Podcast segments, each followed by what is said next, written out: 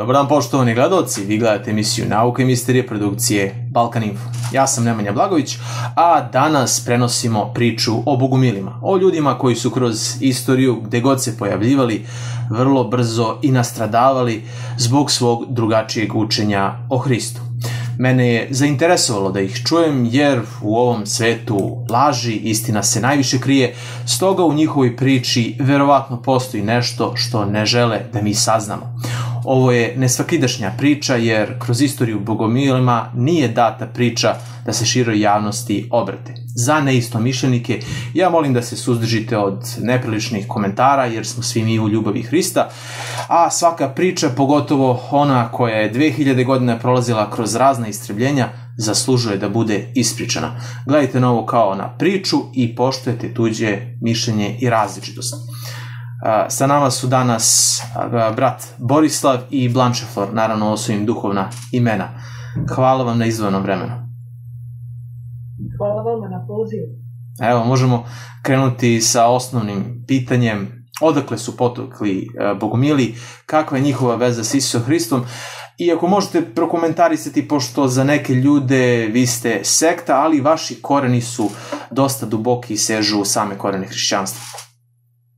Jeste, glavna figura u bogumilstvu je Krist i mi potječemo od njega, njega smatramo svojim idealom i svojim glavnim izvorom inspiracije, nadahnuća i duhovnog znanja. S tim da tradiciju nasljeđa Kristovog mi vučemo ne preko apostola, apostola Petra i Pavla, već apostola Ivana, onog autora Ivanovog evanđelja i Ivanovog otkrivenja. I naša tradicija nije usmjerena prema Jeruzalemu, odnosno Rimu, odnosno Konstantinopolu, već prema starom grčkom polisu Efezu, koji se nalazi blizu suvremenog grada Izmir, i mi vjerujemo da tamo je nikla prva Kristova zajednica nakon njegovog raspeća. Njegovi istinski učenici su pobjegli u Efes i tamo su osnivali svoju zajednicu, bili su dobro prihvaćeni Grcima i tu zajednicu je vodila Kristova majka Marija, neposredno apostol Ivan i apostol Andrija. I od tamo se širila drugačija od službene verzije kršćanstva. To je ako ukratko, s tim da moramo naglasiti da Krista ne povezujemo sa onom rabinskom, judejskom, starozavjetnom tradicijom, već više ga svrstavamo u neku vrstu perzijske, zoroastrijske tradicije, dualističke tradicije, gnostičke tradicije. Evo sad mi je interesantna ta pojava Bogorodice, a možete nešto reći više o njoj, jer u zvaničnom hrišćanstvu mi zapravo ništa ne znamo o njoj, mislim, poštujemo je, ali vrlo malo znamo detalje o njenom životu. Apsolutno, skoro pa ništa. Ona je svedena na tu figuru, na ikonama, obično takva u nekoj modro-crvenoj varijanti, neka tamo žena koja je zapravo poslužila, čija je utroba poslužila da bi rodila Isusa, odnosno Krista. Boga. Mi, Boga, da. I osim toga njena, njena uloga, njen značaj, on e, skoro pa nema nikakvu vrijednost i da pače sustavno stotinama tisuća godina se radi na tome da se ne samo njena uloga minimalizira, nego praktički izbriše. Za nas e, to je apsolutno drugačije. Za nas e, odvojiti kršćanstvo od majke je suluda misija s obzirom na to da je zapravo nakon Kristova odlaska njegova vijest se nastavila upravo s njom. I tih 16 godina koje je ona provela u Efezu gdje su bili mnogi susreti, e, ljudi dolazili kod nje, učili se od nje, htjeli čuti zapravo i Kristovu poruku, ali i proširenu kroz njeno srce, kroz njenu misiju koju je ona imala na zemlji. To je od toliko velikog značaja bilo tih 16 godina da se zapravo po tome trebala krojiti i povijest i društvo kakvo poznajemo. Osim toga, prosti, ona se ne, bavila stalnim pisanjem svojih poslanica. Da. Dakle, ne samo što je vodila zajednicu u Efezu, pošto kršćanstvo se počelo jako brzo širiti. Ona e, slala svoje upute, svoje savjete zajednicama širom Mediterana. I puno tih poslanica bilo je ukradeno i posvojeno Pavlom, odnosno Savlom, tijekom njegovog e, dvogodišnjeg boravka u Efezu. I puno onih mudrih, e, e, pametnih teza iz Pavlovih poslanica su zapravo porijeklom od, od Bogorodice, od Marije. To je naša verzija, naravno to se može samo prihvatiti na vjeru pošto ne postoji pisanih e, potvrđenih e, vrela za to. To je dio naše usmene predaje, usmene tradicije. Da, i koliko je bilo opasno već onda e, to što ona čini i radi svjedoči da nije ona tamo tih 16 godina koje je provela u Efesu je zapravo bilo jedno opasno razdoblje za nju. Mnogi su dolazili, tragali su za njom. Kako znamo da je, da je, da je ona bila u Efesu? Dakle, imamo neku potvrdu da je Bogorodica bila u Efesu. E, postoji iskopine da. u Efezu, gore, e, na brdu koje, koji su Turci, koje Turci zovu Marijamana, kao majka Marija, tam postoji hiža, Marijina hiža. E, to mjesto je pod kontrolom Rimske crkve, ako se ne varam, vode eh, to mjesto Karmeličanke. I to je jedno od eh, službenih, službeno priznatih mjesta života, čak i uspenja Bogorodice. Kad smo pitali jednog biskupa u Rimu kako je to da vi istovremeno priznajete dva lokaliteta njenog uspenja, Jeruzalem i Efez. Znate šta je odgovorio? Rekao, ne smetajte ljudima, pustite ljude da vjeruju u mitove. A mit je u Jerusalemu, tako? On nije mu svejedno. I Rim je, to i Jeruzalem za njega bajka, i Efes za njega bajka. I Dobro, znamo, znamo kakva je katolička uh, crkva, to je do činjenica da nego na tamo, tamo, tamo je nikla prva crkva Efeška prva zajednica. Prva zajednica koja se spominje u otkrivenju je Efeška e, zajednica i ona bila od posebnog značaja. Osim toga, mi možemo krenuti još u dublju metafiziku, ne ograničiti se samo na vanštini i reći ako Isus Hrist je neka emanacija Boga Oca, onda nam fali emanacije Boga majke, kao nekog ženskog principa, jer po nama zajednica je tek homogena i e, zdrava kada u njoj jednako zastupljen e, princip e, Boga oca i Boga majke. I zato u bogumilskoj tradiciji uvijek na čelu zajednice je bilo dva. Otac i majka. Boga oca su zvali Krist, a, ili dijete ili Krist, a majku su zvali Bogorodica.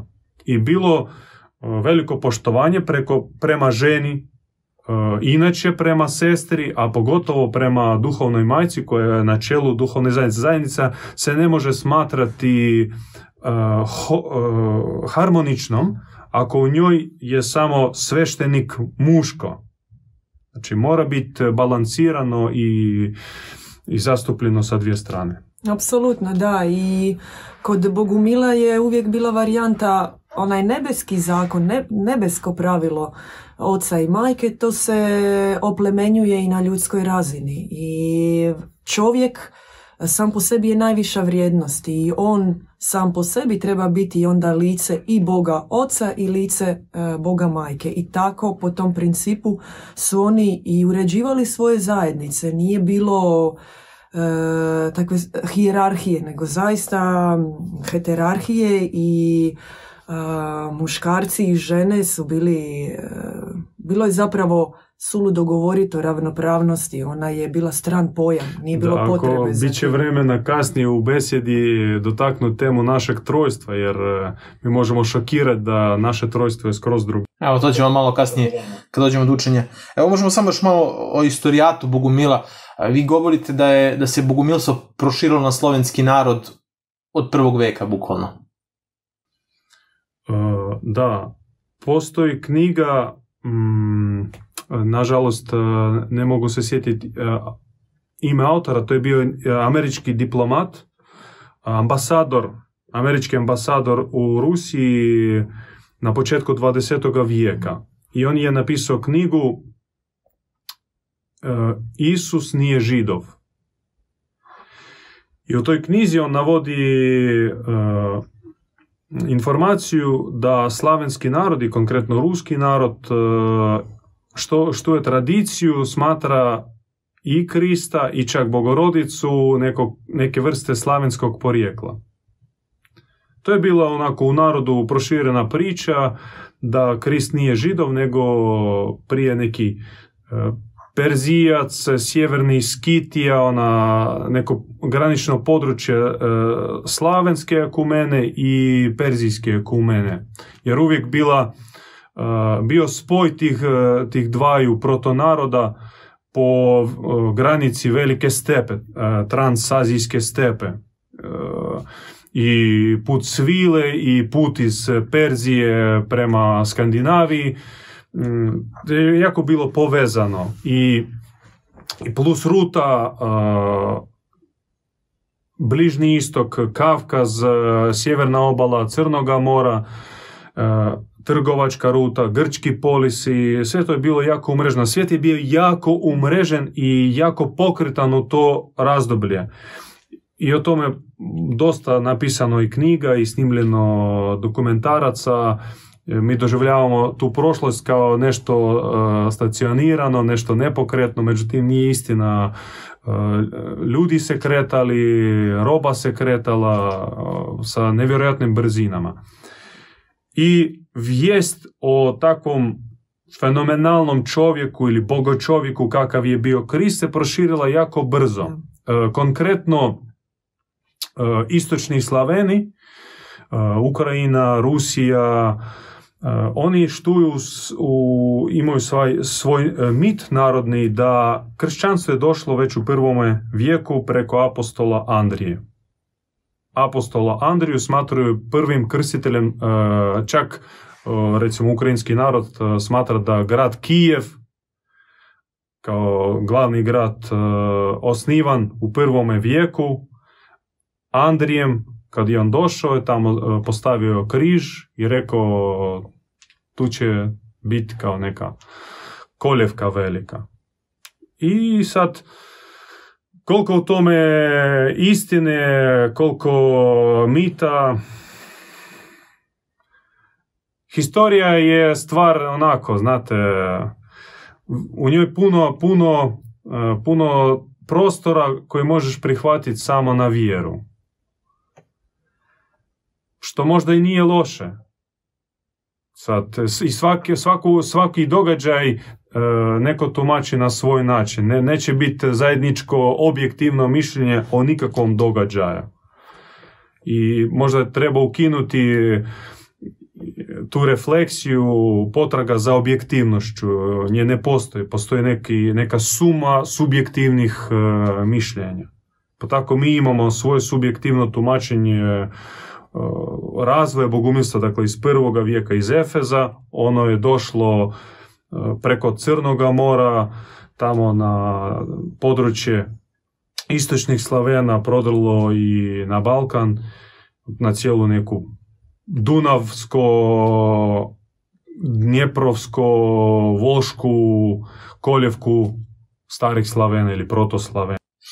Da li biste uopšte pričali o toj nekoj tamnoj uh, prošlosti Bogumila? Znamo da je bilo preko 40 krstačkih pohoda, počeši odavde na, na Balkanu sve do Španije i bili su izuzetno krvavi. Zašto, zašto, zašto su vas toliko istrebljivali kroz istoriju?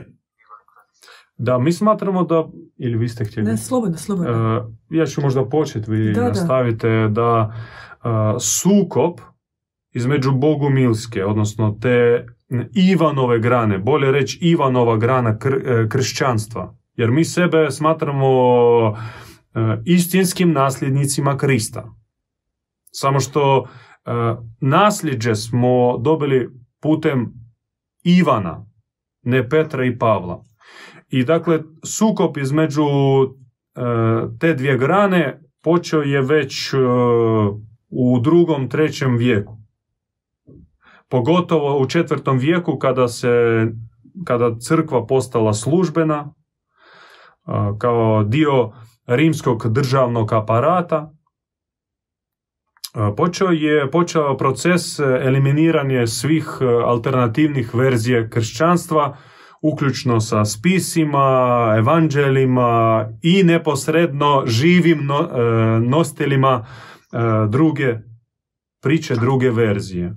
I dakle, inkvizicija, odnosno progon, nije počeo u srednjem vijeku, nego počeo odmah.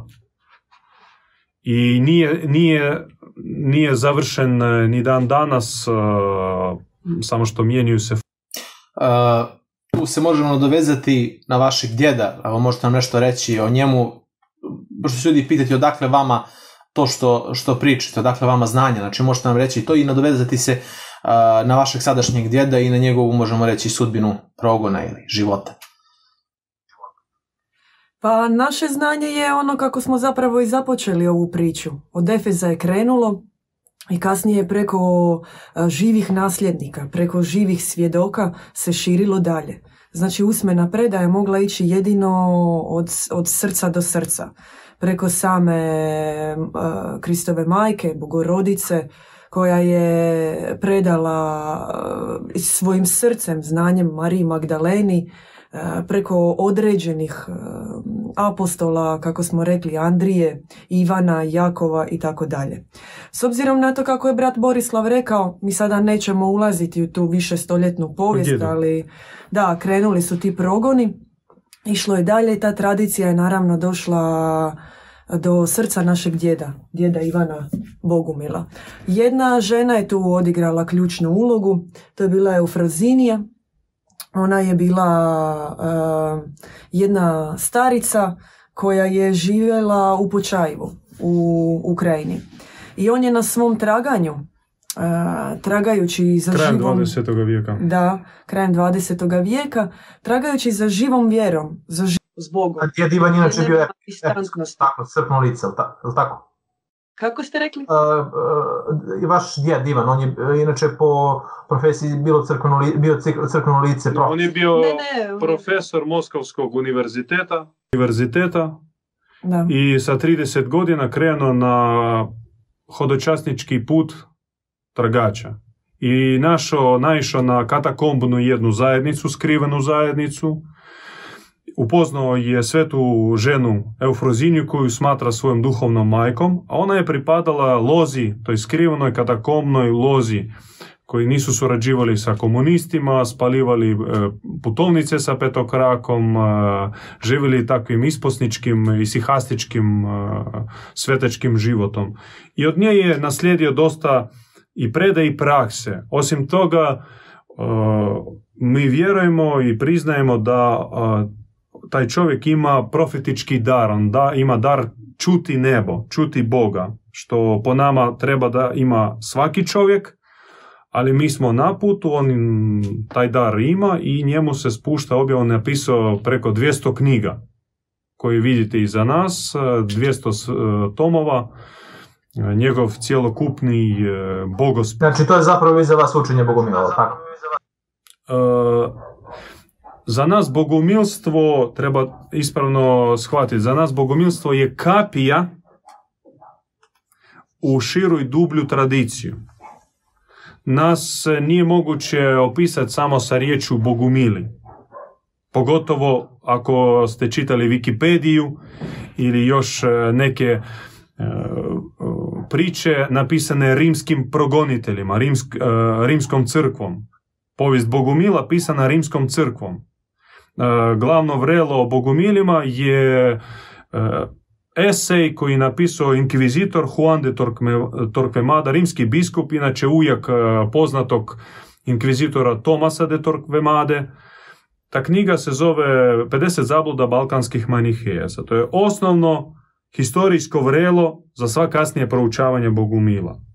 Dakle, Bogumile proučavaju na temelju onoga što su za njih rekli njihovi progonitelji. To se ne može smatrati kao neko validno vrelo. I šta nam ostaje? Nam ostaje usmena tradicija i ostaje onaj metafizički izvor koji možemo nazvati e, nebeska knjižnica, gdje su pohranine spise koji ne mogu se uništiti. To zemaljski ti ih možeš uništiti, ali sve postoji tamo gore. I samo treba se spojiti e, na izvor taj nebeski i dobit ćeš to znanje. Naš djet, mi vjerujemo i priznajemo da on ima takav pristup i od tamo, iz te knjižnice, biblioteke, njemu se spušta znanje. I to, da, to je naš izvor, e, plus mi smo širokog srca, otvoreni i proučavamo, komparativno proučavamo i druge tradicije. Znate, bilo u srcu gnostike, smatrali su da je njihovo učenje toliko visoko, toliko složeno da nijedna druga stvar a ako nije u istini ih ne može pokrenuti. Nisu se bojali čuti drugu stvar jer su smatrali ako je istina, prihvatit će to, bit će složenije, kompletnije, ako nije, njih ne može dotaći. I u principu, redko šta je moglo da, da ih dotakne. Da, plus, uh, uh, dragi Nemanja, gnostik do zadnjega daha. Gnostik nikad ne može sjesti i reći, e sad znam sve. Sad sam spoznao. Do zadnjeg daha to je, to mislim, to je malo oblast koju ja izačuvam. Kosmos je previše veliki da bi ga jedno kraja, kraja nema.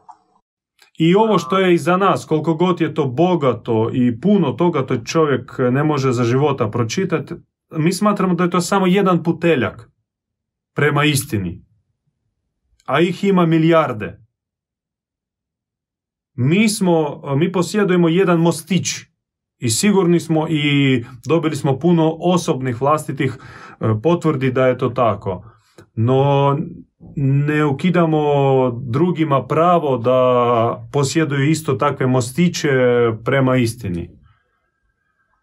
Da, i gledamo po plodovima. Znate, kod nas u Zagrebu postoje slijeme medvednica i na vrhu toranj, televizijski toranj. I kak se mi volimo tu našaliti, e, gledaš ga i sa juga iz Velike Gorice, vidiš Toranj, ali vidiš ga iz Zagorja. I reći da samo ovim putem mogu do Tornja iz Zagorja ili samo iz Velike Gorice je suludo. Možeš doći sa svih strana, a Toranj je i isti. Da li to znači da Bogumili poštuju druge vere? Apsolutno. Apsolutno ne samo poštujem, nego smo žedni dijaloga da. i razmjene. Jer u tome smatramo e, budućnost trećega tisućljeća. Samo u suživotu, u, u ljepoti različitosti. E, u strašnom snu mi sanjamo da cijeli svijet e, je postao bogumilski. Evo, mogli bismo krenemo na, na vaše učenje, možda možemo reći zanimljivi dio našeg razgovora. Uh, imate svojih nekih pet glavnih teza. Prva je Bog je dobar. E sad, da li u tom zvaničnom hrišćanstvu Bog nije dobar, a kod vas jeste? E, Kome kako? Da, da. A, pa ajmo se na sekundu staviti na razinu djeteta koje čita prvi put e, Stari Zavjet. I prvo pitanje kad pročita i kad e, vidi sve te ratove, osvajačke pohode, krvne žrtve, krvne žrtve potraživanja tog starozavjetnog boga, onda se dijete zapita, a kako Bog to može raditi? kako, kako se djeca mogu ubijati, zašto, se, zašto Bog dopušta ratove da se vode. Ne dopušta, nego I blagoslivlja. blagoslivlja, da. I Zapovijeda. kaže u koji tamo pleme, koji klan treba otići zaklati, izbrisati ih sa lica zemlje, uništiti njihove zem- žene i tako dalje. Mi sad te strahote ne bismo uh, vadili van, ima ih u ostalom u svakoj knjižnici, skoro u svakoj kući danas postoji Biblija, znači može se pročitati što se lijepo kaže, stoji crno na bijelo, to je Govorimo o starome zavjetu. o starom zavjetu kao najprodavanijoj svjetskoj knjizi. Mi s tim definitivno imamo problem i oduvijek su ga Bogu mili imali. Za nas je Bog isključivo dobar. I za nas se dogodila jedna velika prevara u ovom e, u ovoj svjetskoj predstavi koja se e, pokazivala i predstavljala kao kršćanstvo da je dan na prevaru ljudima taj starozavjetni bog kao dobar bog. I On čak zato ne kaže se, ne, ne zove se on dobrim. da On Bog, Bog je Bog. uzima se zdravo za gotovo. Ako je bog, mora biti dobar. A mi vidimo što piše i što se događa. E, i- Mogu s- da. se uključiti e, da pojasnimo dobri Bog, znači da njemu ne, on nema u sebi nekoliko crta kojih ima starozavjetni Jahve. Dakle, on ne sudi, ne kažnjava, ne bilježi tvoje grijehe, on ih uopće ni- ne doživljava kao grijeh. E, Ne podozrijeva i tebe ne posmatra svojim robom, već posmatra tebe svojim produžetkom. To jest, možemo reći, djetetom ili suradnikom, već e, koju riječ e, upotrebite, to je na vama. Uglavnom, nema onog e, gospod, gospodin Bog i rob koji u sebi njeguje strah, strahopoštovanje prema njemu. Dakle, kada vi, ako vi kao vjernik, pravoslavac, katolik, protestant ili pripadnik bilo koje druge denominacije kršćanske, tako smatrate da vaš Bog u kojega vi srcem vjerujete, da on vas ne sudi, da ne kažnjava, da sa kamerom ne bilježi sve vaše misli i, i dijela, a ako vidi vašu vaše nesavršenstvo to doživljava kao svoj vlastiti propust i vlastitu bol i želi vam pomoć, izaći u susret i bol. Znači kao liječnik, kao dobri roditelj, onda smo na istome, onda vjerujemo u istoga Boga.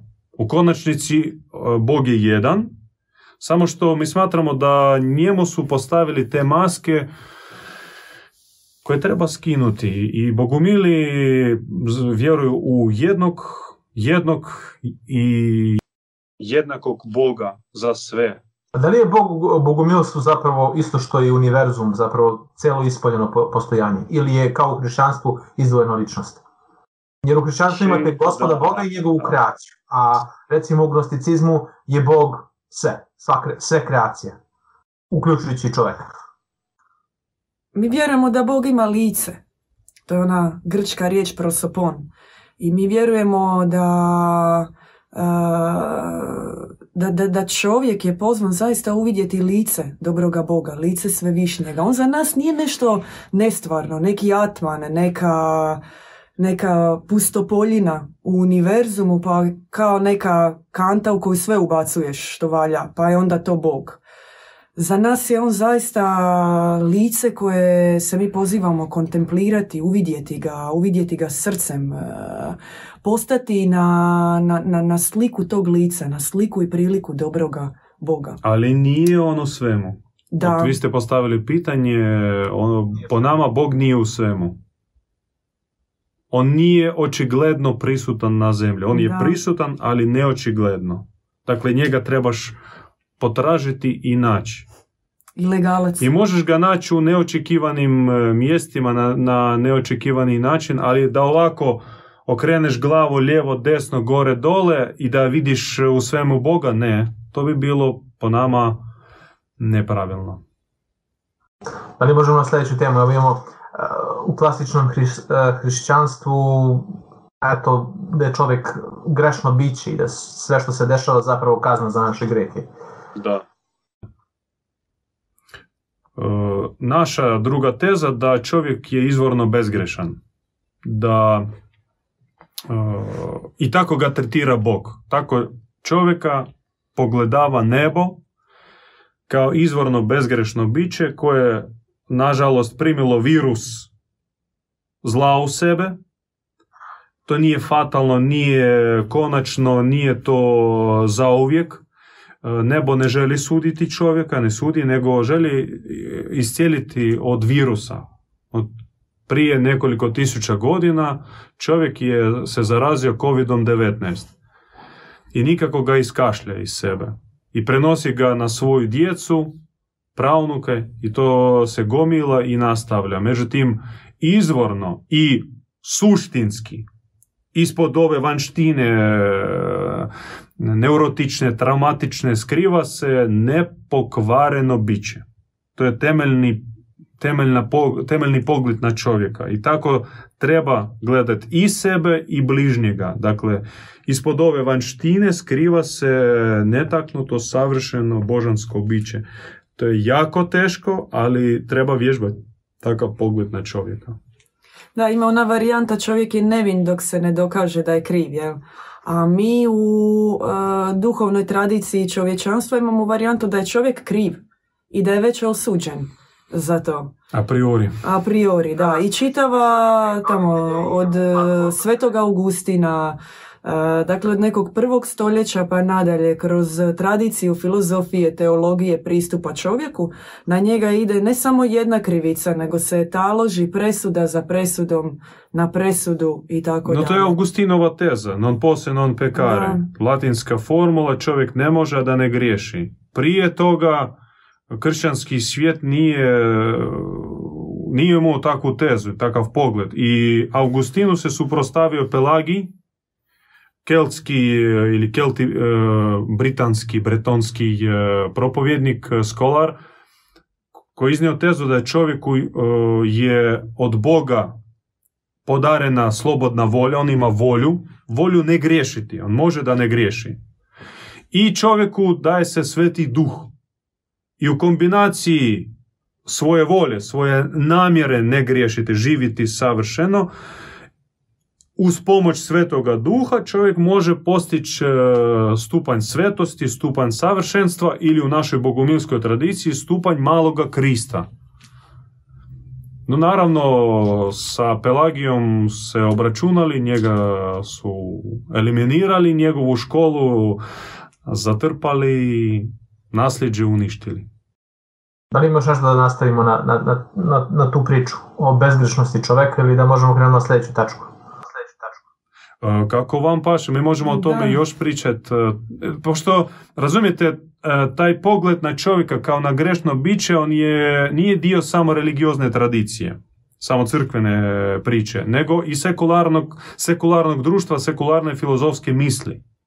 Jer kako funkcionira država, državni aparat? On čovjeka tretira kao potencijalnog prijestupnika, kojega treba uokviriti, ograničiti okvirom zakona jer čovjek ne čini prijestup zato što zna da će dobiti kaznu. To jest unaprijed e, zauzeti e, stav na čovjeka kao nosača zla i kao potencijalnog grešnika i prestupnika.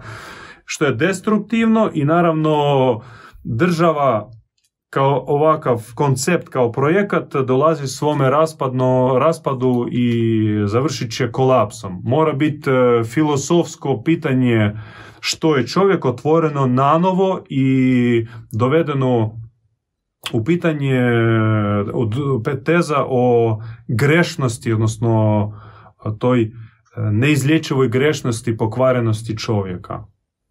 Da, ima jedna formula. Kakav Bog, takav čovjek.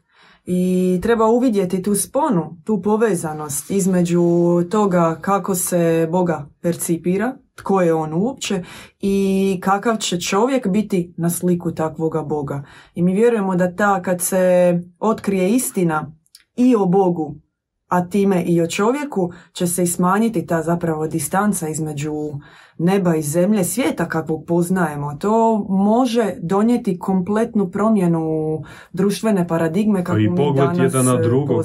Apsolutno, jer, Jer čovjek... mi osudimo Da, jedan da. drugog, a ne čovjek kopamo čovjeka dublje. ne voli, da. Uh, to me sad podsjeća generalno na tradiciju starih Slovena koji su imali društvo, možemo reći, bez zakona, koje je bilo ustrojeno na nekom, aj nazovite to neko, nekoj etici samog čoveka, na društvu bez hijerarhijske strukture, bez uh, zapisanih zakona, a koje je opet savršeno funkcionisalo. Naravno, bez dogme, bez hijerarhije, bez novčanog sistema koje je funkcionisalo do recimo 15. 16. veka u slovenskom svetu. Mi smo, nažalost, samo fo- formu sačuvali onu vječnicu od vijeća, ali samoga vje, vijeća kao e, temelja društvenog odnosa smo izgubili. Da ti, ja i ona se dogovorimo kako ćemo živjeti. Postavimo neke pravila i tako ćemo živjeti.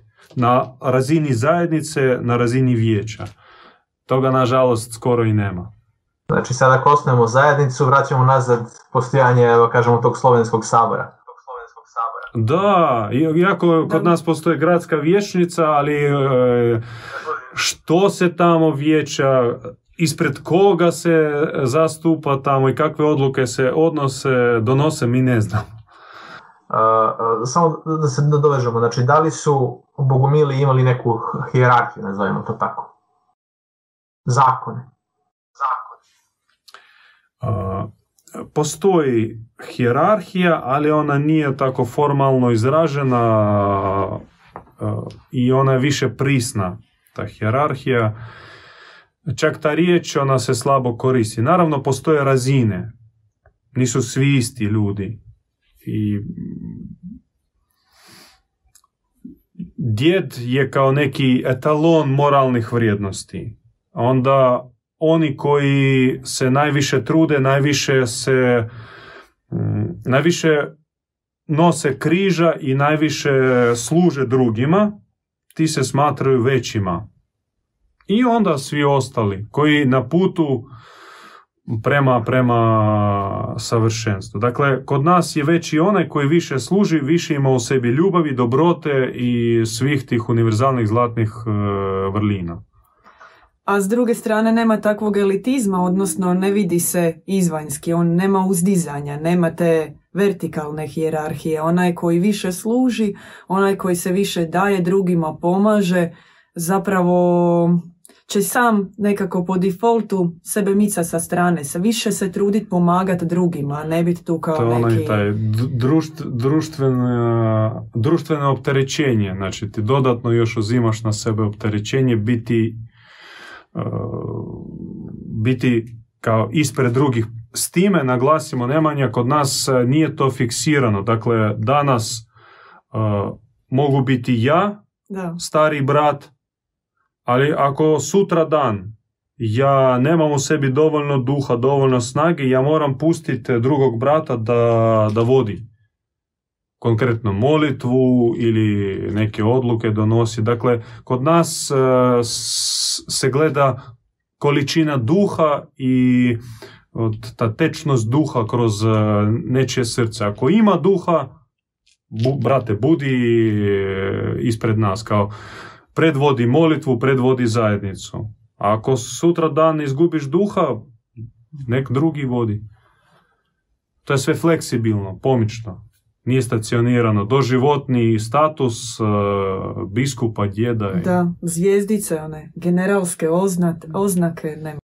Evo u tom zvaničnom katoličanstvu, recimo, e, knjiga Biblije je ta koju poštujemo, tu je krenulo, tu se završilo. Za vas postoji neka druga filozofija da se proročka tradicija, tradicija nastavlja i dan danas. To jest da je Bog se i dan danas objavljuje ljudima i svoju reč. Možemo još malo, da ne preskočimo tezu o ovome svijetu. Treća bi teza bila o ovome svijetu, da je on pomiješani. e, tu djeluju i dobre sile i zle sile. Da, da tu djeluju i dobre i zle sile i nije baš e, onako na očigled jasno e, koja sila djeluje. Je li to dobra sila ili, ili zla sila i treba se posvetiti i proučavati što konkretno djeluje u ovome čovjeku i jel ta miso, ta riječ, to dijelo dobro ili zlo. Znači, osnovna naša, osnovno zanimanje razlikovati dobro od zla. To je doživotni proces, veliki trud, to se zove trez, e, trezvenje ili trezvenost. I to je to. Da, i eto vam dualizma. Zapravo kad mnogi pitaju po čemu su bogumili dualisti, što je to zapravo dualizam, to je svakodnevni put. I dualizam nije uh, izjednačiti dobro i zlo kao dva ravnopravna počela, nego razdvojiti onu emulsiju, alkemijsku smjesu dobra i zla kao neku, neko sivilo. Bijele čestice na jednu stranu, a crne čestice na drugu stranu. Jer po nama tragedija naše civilizacije u tome što se dogodila amalgama, e, emulsija dobra i zla i to se, se smješalo i nema više konkretnog dobra, onako pipljivog, jakog, snažnog dobra. E, naravno, ima zla, možda ne u toj mjeri kao recimo bilo ga prije 50 godina, nema sad danas e, holokausta, ali događa se zlo. Ali uglavnom sve neko sivilo, jer treba razdvojiti kad u svom životu, u svome srcu, oko sebe počneš razdvajati ovo je dobro i to blagoslivljam, ovo je zlo, to ne blagoslivljam, e, tvoj život se promijeni. I percepcija svijeta i ti onda ti imaš čvrste, čvrsto uporište, možeš navigati kroz ovaj, kroz ovaj ocean pod nazivom Imamo uh kršćanstvu centralnu figuru zla, vraga, nazovite to sotonu. Da li postoji neka centralna zla figura u, u bogomilstvu koja zapravo sprovodi sva ta istrebljenja? Postoji, da, postoji sad u kao nekoj e, kristo-zoroastrijskoj tradiciji, toj perzijskoj tradiciji, on se zove Ahriman ili taj crni koji sebe smatra Bogom, mi ga ne smatramo Bogom. Sad on ima puno nekih svojih lica ili svojih sluga ili svojih emanacija, Sotona, Vrag, Đavo, Lucifer i tako dalje. Uglavnom, po nekoj toj gnosičkoj tradiciji zovemo ga knez ovoga trnika. Aha, znači on je zapravo gospodar ovdje, jel tako? on je tu, on sebe smatra gazdom i poprilično je takav. Postavio svoj sustav, svoju hobotnicu, modernizira se, hobotnica se upgrade danas ona nema potrebe za križarskim ratovima, danas može se poslati bankare, kamatare i još bolje odradiš posao nego križare. Uh, ali on drži pod svojim petom sve. Pod svojom kontrolom i, i on, je, on djeluje i na fizičkoj i na metafizičkoj razini. On sugerira zle misli koji se realiziraju u obliku zlih riječi i završavaju sa zlim dijelima. Naš dobri Bog djeluje preko dobrih misli koji se verbaliziraju u obliku dobrih riječi i završavaju sa dobrim dijelima. I od sada, nažalost, ljudi e, slabo čuju dobroga Boga, a puno čuju onoga lošega. I puno percipiraju zlih misli. Počevši od nekih sitnica, posumnje osudi, budi ljubomoran, zavidan. Jer e, mi smatramo da mala zla misao podhranjuje veliku zlu misao. Malo zlo dijelo daje podršku velikom zlu. Ali je obrnuto to djeluje. Mala dobra misao, mala dobra riječ i mali dobri čin u konačnici se slijeva u jednu bujicu dobrih dobrog projekta ili dobrog svijeta, dobre civilizacije koja će doći. Od nas sada možda pojedinci koji se probuđu, koji se trude biti ovakvima, ali sa vremenom to će doći kao more, ocean, dobrote na zemlju. Zemlja će doživjeti popla. Da li očekujete pobedu, barem na, na fizičkom svetu ili na duhovnom, u recimo nekoj budućnosti? Ili će ovo doveka ostati svijet ovakav kakav jeste? Ovisi. Mi vjerujemo zaista u to. Za nas je ovo trenutno stanje. Mi ne vjerujemo... Mi vjerujemo u trijumf dobrote. Apsolutno, I već u 21. vijeku, Da. već za našega života, mi vjerujemo, mi osjećamo dolazak velikih pozitivnih promjena. A treće tisućljeće bit će tisućljeće dobroga Boga. Ali i ovisi o nama, o našim srcima. Ali tek u trećem tisućljeću, ali ne sad još. ali ne sad još. Tak mi živimo u trećem da, tisućljeću. da, da, okej, okej. To mi, mi, mi smatramo da sada je svanuće dobroga Boga.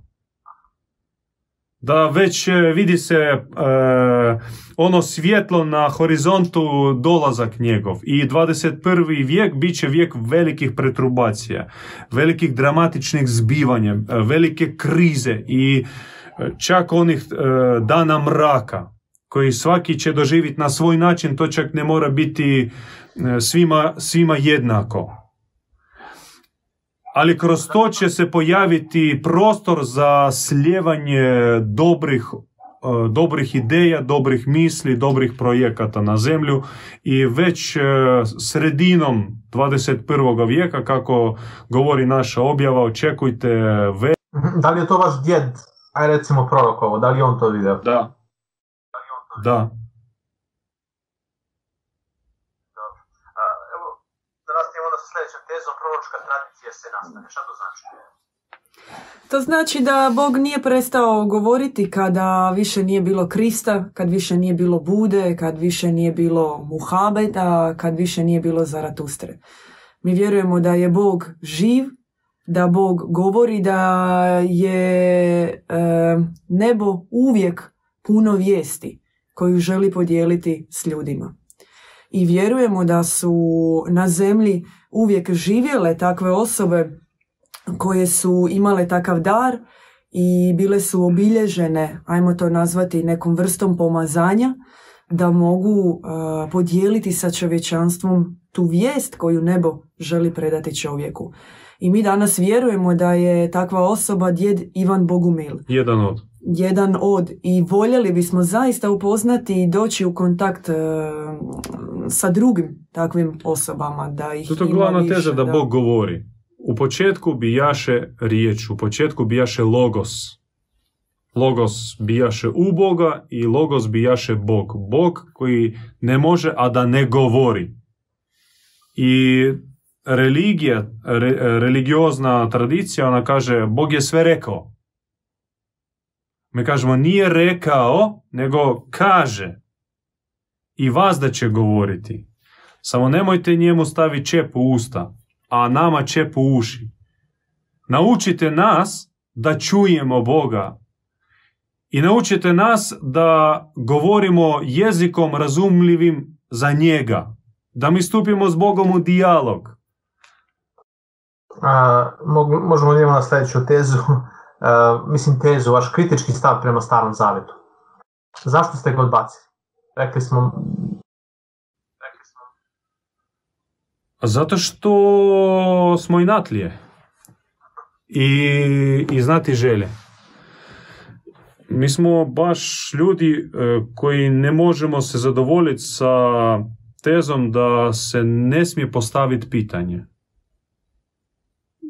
To možda od malena, možda su svi ljudi takvi, možda nisu svi ljudi takvi, ko zna. Recimo ja se sjećam, imao sam od roditelja dječju Bibliju, pročitao sam je i puno mi smetalo. U stari zavjet konkretno sa slikama. Recimo nisam mogao u srcu opravdati onu epizodu sa Abrahamom i Isakom. Kada Bog testira Abrahama, to za moj dječji um bilo ono, a little bit too much. Ili ona priča sa Adamom i Evom kako se Bog naljuti, naljuti, stjera i, i proklinje Adama i Evu. Zašto Bog e, ne voli vegetarijanca Kaina, a voli mesojeda Abela? Znači on e, roštilj voli Bog, Da, da, da, osjeti Bog miris žrtve i uh, ukus bio lep, bilo mu milo. da. To me podsjeća malo na, na ove malo tamne sile. Malo na, na ove malo tamne sile. Da, uglavnom, otvo, takva pitanja koja dijete više osjeti nego odrasla osoba. U dječjem još e, nevinnom, neizdokriniranom umu i srcu e, su iskrenije reakcije. Ali sa vremenom ti ka, ili roditelji kažu šuti, to je tako, mal si, glup si, skužit ćeš. I vrijeme prolazi, a ja sve ne kužim i ne kužim, samo što onu svoju prvu reakciju zatrpam i ona mi ode negdje u podsvijest tamo. I ja sam u tom pocijepanom, frustriranom stanju kao jesam dio ove vjerske tradicije, ali ona me ne hrani. Ja sam se zatvorio od malena, ali što sad, takav sam i već po tradiciji slijedim to, no srcem sam negdje drugdje. I treba se vratiti ono djetinstvo, rekao nam Krist, morate biti kod djeca. Vratimo se u svoje dječje stanje, stanje neuprljanosti uma i e, živih i iskrenih otvorenih reakcija. Kako dijete reagiralo, kako smo reagirali. Vidimo nepravdu, kažemo da je to nepravda. Čitamo stari zavjet, vidimo da nešto ne štima, kažemo da to ne štima. I mi, bogumili, mi uh, pristupamo Bibliji kritički. Dakle, pisana je ljudima, prošla kroz vijekove i nije bila nije izbjegla utjecaje ljudske ruke i nekih čak i političkih, geopolitičkih, velikih religioznih zadataka da se prilagodi, da se adaptira i tako dalje. Prvo što svi kršćani, većina kršćana ne, ne, ne čitaju Bibliju u originalu, čitaju u prijevodu. Već od tuda je treba krenuti. U tome naša braća muslimani uh, imaju puno bolju poziciju. Već u, u, ako, ako žele čitati izvor svoje vjere, mogu čitati uh, u originalu. Mi recimo na Balkanu mi čitamo u prijevodu. Ili Vuka Karadžića, ili u suvremenim prijevodima Bibliju. Već u tome stvara se A šta je sa životom posle smrti? U šta uh, bogumili veruju da ćemo doživjeti nakon naše fizičke smrti? Carstvo nebesko, reinkarnacija ili nešto treće? Pakao. Pa život i smrt kao početak i kraj jesu te odrednice koje su zadane u ovom svijetu. Mi gledamo i čovjeka i svijet kakav poznajemo u jednom drugom vremenu u vječnom vremenu, u kontekstu vječnog vremena.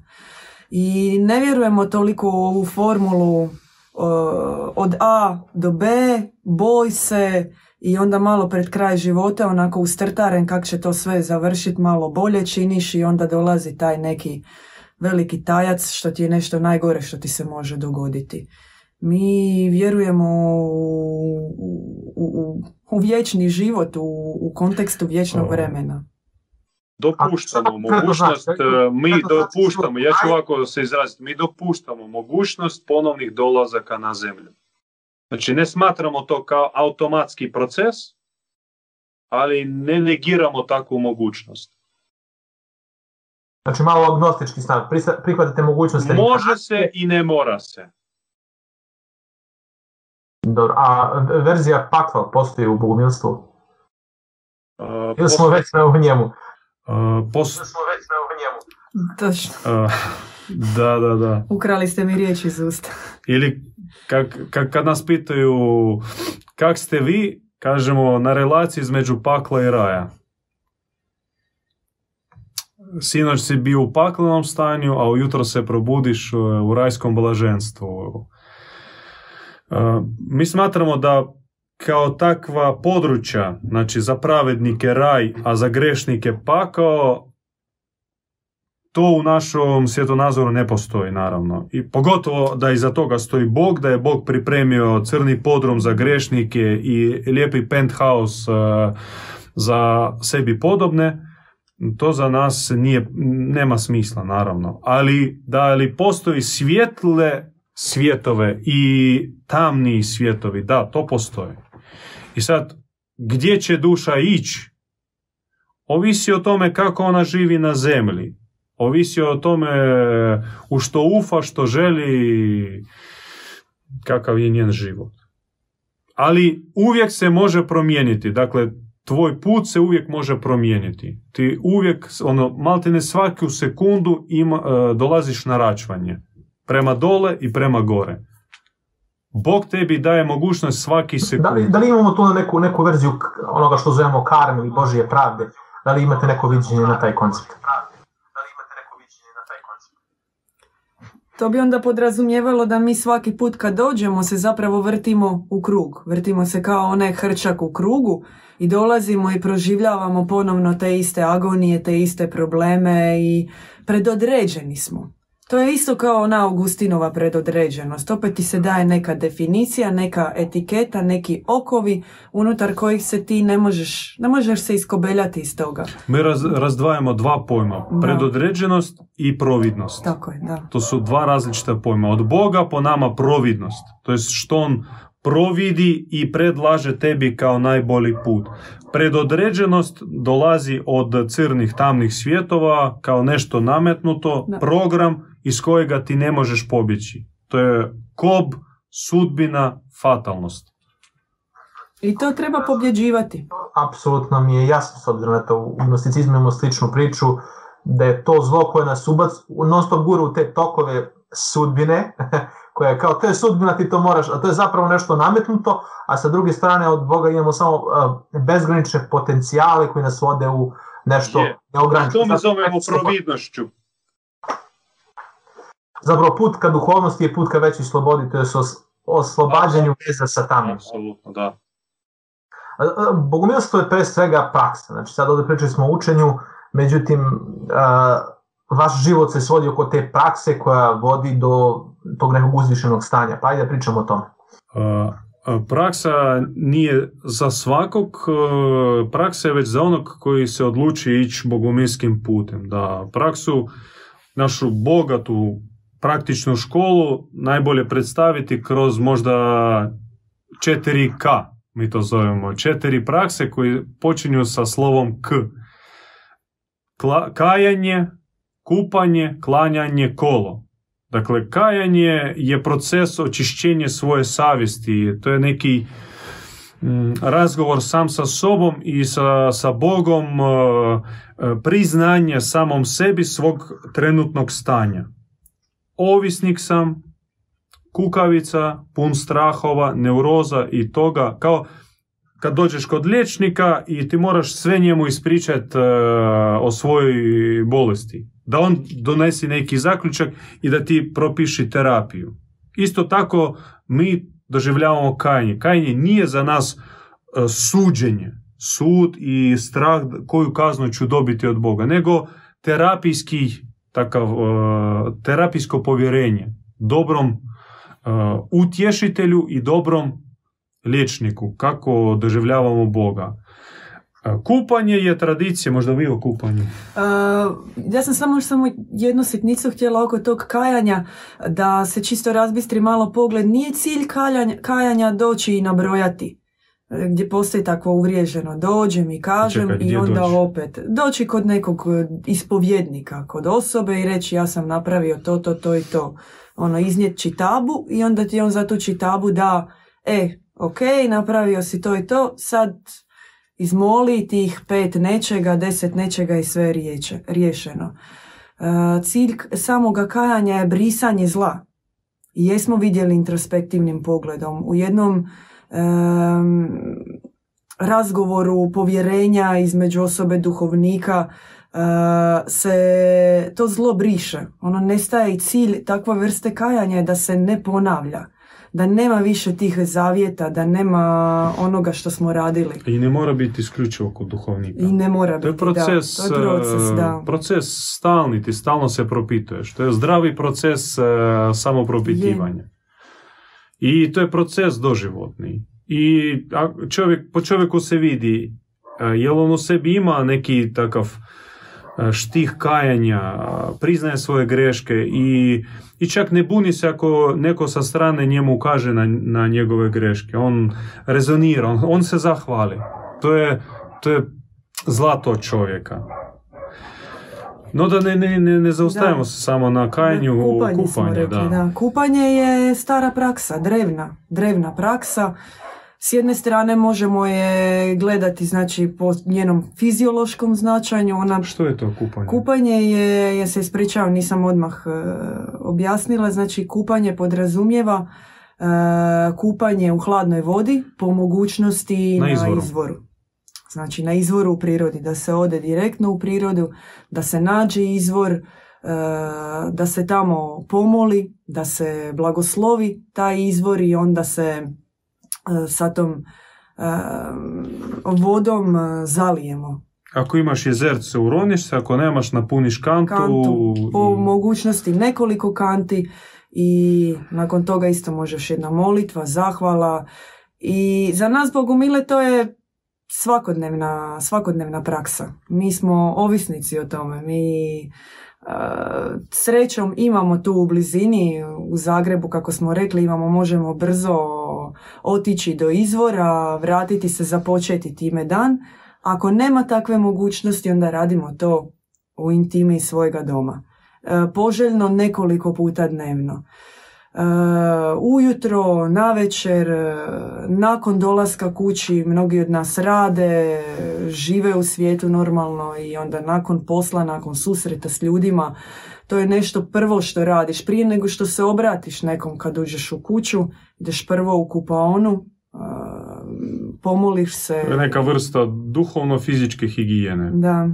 I prema našoj objavi to je zaista trenutak, mi možemo o tome svjedočiti, trenutak kada se pojavi anđelski lik na čovjeku, na, onu, na, na dijelić sekunde, na zaista u jednom dijeliću kratkog vremena nakon zaljevanja tom hladnom vodom nestaju sve one primisli, sva ta prljavština e, i duhovnog nasljeđa i svijeta u kojem živimo i to je zaista trenutak u kojem nastupi jedan unutarnji mir i ti čak vidiš kako smo mi imali priliku ići zajedno, primjerice sa sestrama na izvor, ti kada pogledaš u tu sestru nakon zaljevanja na izvoru, ona zaista je kao anđeo, kao njena fizionomija lica se promijeni, ona fizički eh, iz nje izgleda kao bogorod.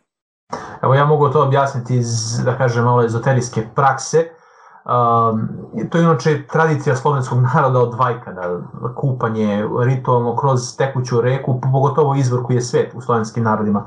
Stvar je u tome što je to element e, ujedno i zemlje i vode i jednostavno energija same zemlje ističe kroz tu vodu i e, polivanjem tom energetskom zdravom vodom, znači koja ima zdrave strukture, kristale, mi razbijemo negativnu energetsku strukturu koju smo nakupili na poslu od drugih ljudi. Jer naša aura non stop prikuplja negativu, gdje god prođemo, kroz posao, kroz shopping mall, mi nakupljamo, nakupljamo i uzimamo tuđe misli, tuđe emocije, onda smo non stop napad. Tim ritom, naravno, ne, ne može, i obična voda pomože, ali ona je kroz cevi, ona je razbijena, ona nema tu energetsku snagu. Voda sa izvorom ima tu čistu božansku snagu ona to sve spere i onda mi zbacimo naše grehe, to ne naše grehove sveta koje smo pokupili i možemo normalno funkcionisati tog dana. Naravno, već sutra smo nakupili novu gomilicu svega i svačega, pa moramo se opet kupiti. Jer e, dobro ste rekli, Nemanja, e, ono što si pokupio, a što nisi oprao, to će sutra dan postati dio tebe. To jest jučerašnje tuđe, već danas je tvoje. I treba tu praksu e, redovito obavljati. Treće smo rekli klanjanje. Klanjanje E, kako po tradiciji katakombne naše grane, čovjek koji ne može letit, tek može poletit kad klanja. Zato se klanje ili u nekoj hastičkoj, recimo srpskoj tradiciji, to se zove metanije. Kao po stotine tisuća energičnih klanjanja, spuštanja i dizanja uz ponavljanje jedne molitve. Čovjeku pomaže fokusirati svoj um. On fokusira, obično počne sa nekim takvim katarzičkim meditacijama, a završi uvijek sa ushićenjem, ozarenjem i to isto tako i tijelo vježba, i duhovna praksa, mistična praksa. Ja se tako čisti grehove, možda to da E, čisti grijehove, e, očisti tebi um, razbistri um, pomaže e, fokusirati i što je e, još važnije, otvara tebi drugu dimenziju. Već nakon par stotina ovakvih energičnih klanjanja ti ulaziš u posebno stanje, neko vibracijsko stanje, tebi se otvara e, drugačija dimenzija. Nakon tisuću klanjanja ti doslovno osjetiš e, nebesku, nebesku sferu. A nakon pet, deset tisuća puno se toga otvori. Po našoj predaji e, gnostičko-boguminskoj, Adam nakon progledavanja na, svoje, na svoju grešku povukao se na sto godina u pećinu i svaki dan klanjao po deset tisuća klanjanja. I za sto godina on sebi vratio izgubljeno, izgubljenu božansku prirodu. Deset tisuća klanjanja svaki dan. Da li je moguće to raditi? Moguće. Uh, mi, uh, ja osobno nisam radio, radio manje, ali mogu reći da ima razlike već nakon tisuću klanjanja, Je. puno se toga otvori. To su naše intimne stvari, mi, ih, mi o njima ne pričamo i ne treba o njima pričati, ali svakako želimo motivirati da probate. I četvrto je kolo. Kolo. Kolo mm, naj, e, najbolji način kako izaći iz statike ovoga svijeta. Nama je kolo kombinacija molitve, e, pokreta, Cilj zajedništva. rad. To je ono na, na, na stecima kada su ljudi u kolu, bukvalno. Da, E, da. e, da. Cilj postići stanje nebeske radosti. Zato se ne koristi kod nas pomagala tipa rakije, tipa Kravata oko glave. neke glazbe, nego molitva, naše pjevanje i kolo. Kolo, kolo, kolo, kolo, kolo. Po spirali dižemo se gore. I zaista kao jedno, kao jedan korpus, kao jedno, kao jedno tijelo. Oni koji su u kolu postaju jedno srce, jedan dah. Oni e, cilje razumjeti se pogledom. I kolo formira svijest kola. To jest naša zajednica ona i- onda živi po principu kola, Da. vijeća, horizontale, a ne vertikalne hijerarhije. Dakle, kolo je bazična, bazični, f- ta je orbitalna, neka, orbitalni simbol oko kojeg e, se sve vrti. Za razliku od linearnog tog, e, linearne vertikale. Bog na čelu, onda vikar, onda biskup, onda svećenik, onda ti si najzadnji tamo. A u kolu svi su isti. Svaka karika je važna. Svaka osoba, svaka osoba je važna. Nema jačih, slabijih, nego ima snaga kola. Ima element spuštanja blaženstva. Šta je to? E, to morate osjetiti. A, Blaženstvo je stanje. Stanje koje ne možeš opisati riječima, ali to je stanje. Treba možda definirati pojam stanje, nešto kao trajno i nešto nutarnje, e, za razliku od emocije. Emocija, od mi koristimo metaforu vatre. E, Emocija je gorenje slame. Brzo, jako, ali ne ostane ni pepla, ništa, se sve rasprši. A duhovno stanje, blaženstvo ili stanje ozare, ozarenog uma ili stanje radosti, ono trajno, trajno to je gorenje nekih ono, hrasta, kako hrast gori, da je puno žara i traje to i traje. Ta sama riječ blaženstvo, ona u sebi ima taj korijen od blag, od blago, od blaga, Milina. milina, Ganuće. milina, ganuće, neko stanje dobrote koja nije ona dobrota koju, to je i dobrota i ganuće i nutarnji mir koji do tada nisi poznavao. Toplina. I ono, ono ide iznutra, ono tebi iznutra ti dođe. I teško je jednom riječju zapravo opisati što je blaženstvo. Blaženstvo ima okus meda, brate. U pravoslavnoj tradiciji imamo a, takozvani sihazam, te se teži ka tom daru suzrcenja. I sih je kontemplacija ili suzer, suzercanje. Da li je to zapravo to u bogumilstvu? To je šira tradicija, ona pri, to je prisutno u svim vjerama i sihazam. I od, e, potresno kako svaka vjera ima dvije frakcije. Jedna frakcija je dogmatska, fundamentalistička, a druga frakcija svetačka i sihastička. I kršćanstvo nije izuzetak. Budizam ima u sebi fundamentaliste i, i, i takve askete, i islam ima, sve vjere imaju te dvije frakcije. Mi, bogumili, e, naginjemo onoj frakciji isihazma, susrcanja, nesvjetovnosti. A da li to znači, e, šta je sa vašom porodicom? Ja sam, ja sam u školi učio kako bogumili ne smiju imati poroda. Da li je to tačno? Da li, da li možete živjeti svetovni život kao i svi mi? Da li živite? E, Prvo, moramo naglasiti, mi smo e, bogumili nakon vjekova i vjekova skrivenog katakombnog prakticiranja svoje vjere. Mi smo prvi koji su izašli u javnost i digli smo zastavu bogumilstva i rekli, e, mi želimo biti bogumili. To ne znači da mi smo idealni primjer bogumila, ali u srcu imam veliku želju postati. Za nas pojam bogumil jednako pojmu Krista, to je e, visoki nedostižni ideal. Mi jako poštujemo tu riječ bogumil. Da sad kažemo da mi jesmo bogumili. Mi jesmo po želi, po nakani bogumili. No mi svi dolazimo iz svojih svjetovnih situacija. Neko s kreditima, neko kuću gradi, neko obiteljima i nas je zateko Boži poziv u, trenutku o, rješavanja svojih zemaljskih briga.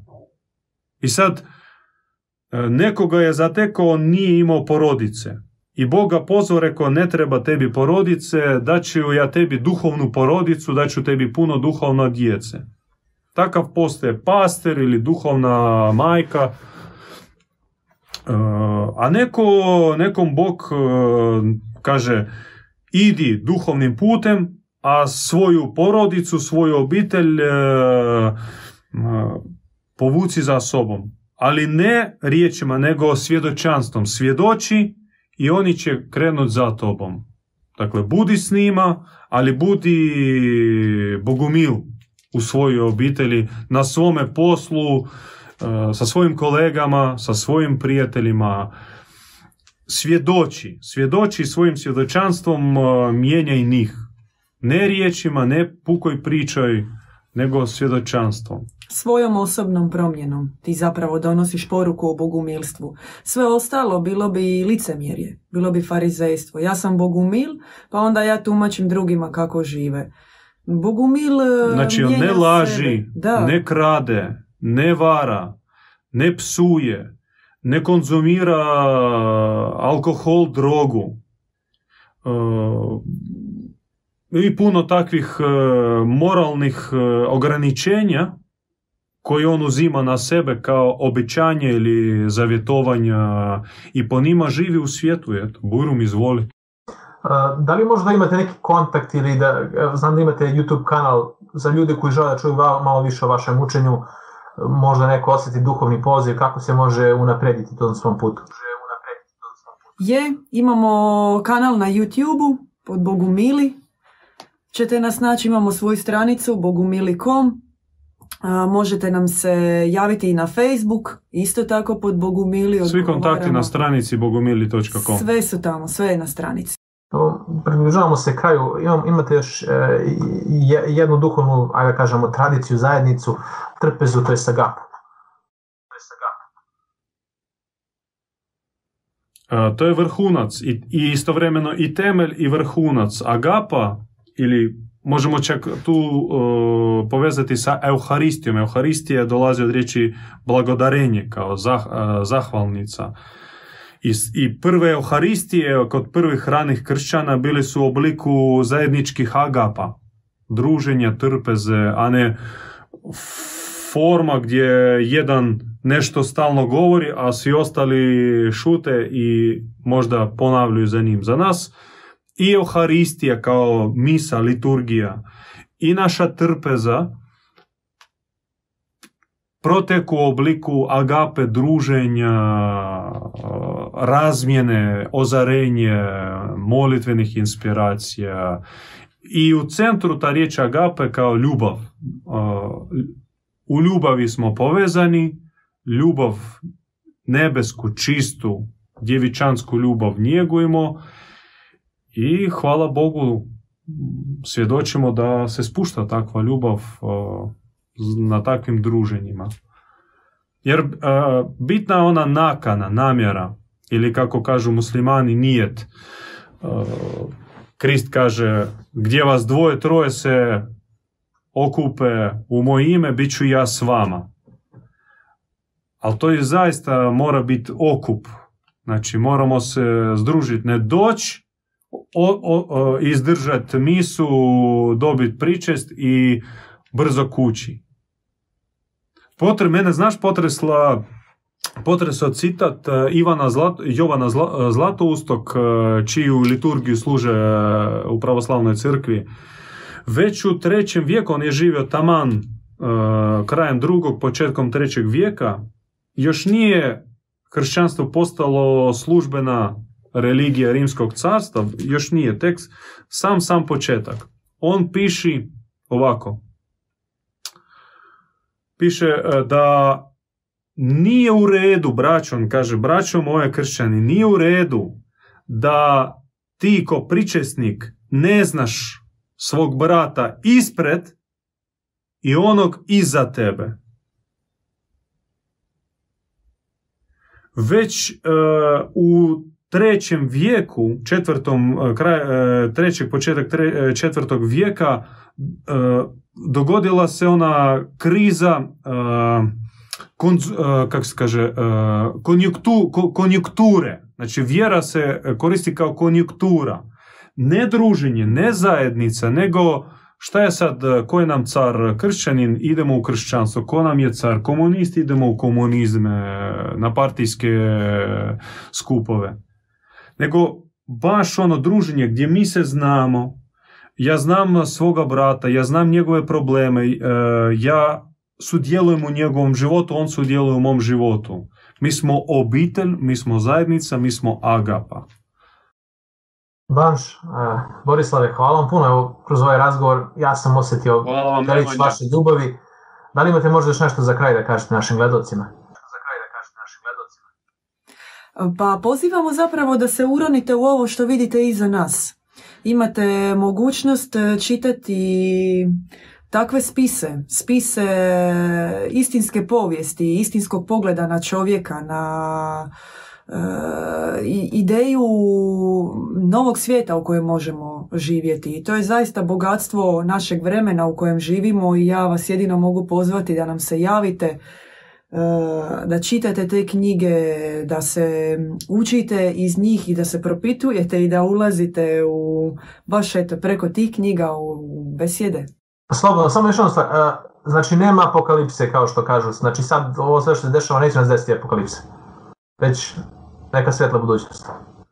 Neka svetla budućnost. Uh, apokalipsa nas, uh, to je istovremeno završetak, neke rezime staroga svijeta, stare civilizacije i istovremeno početak no, nove klice, nove civilizacije. Uh, mogu samo poručiti isto na kraju uh, dvije teze. Prva teza, uh, nemojte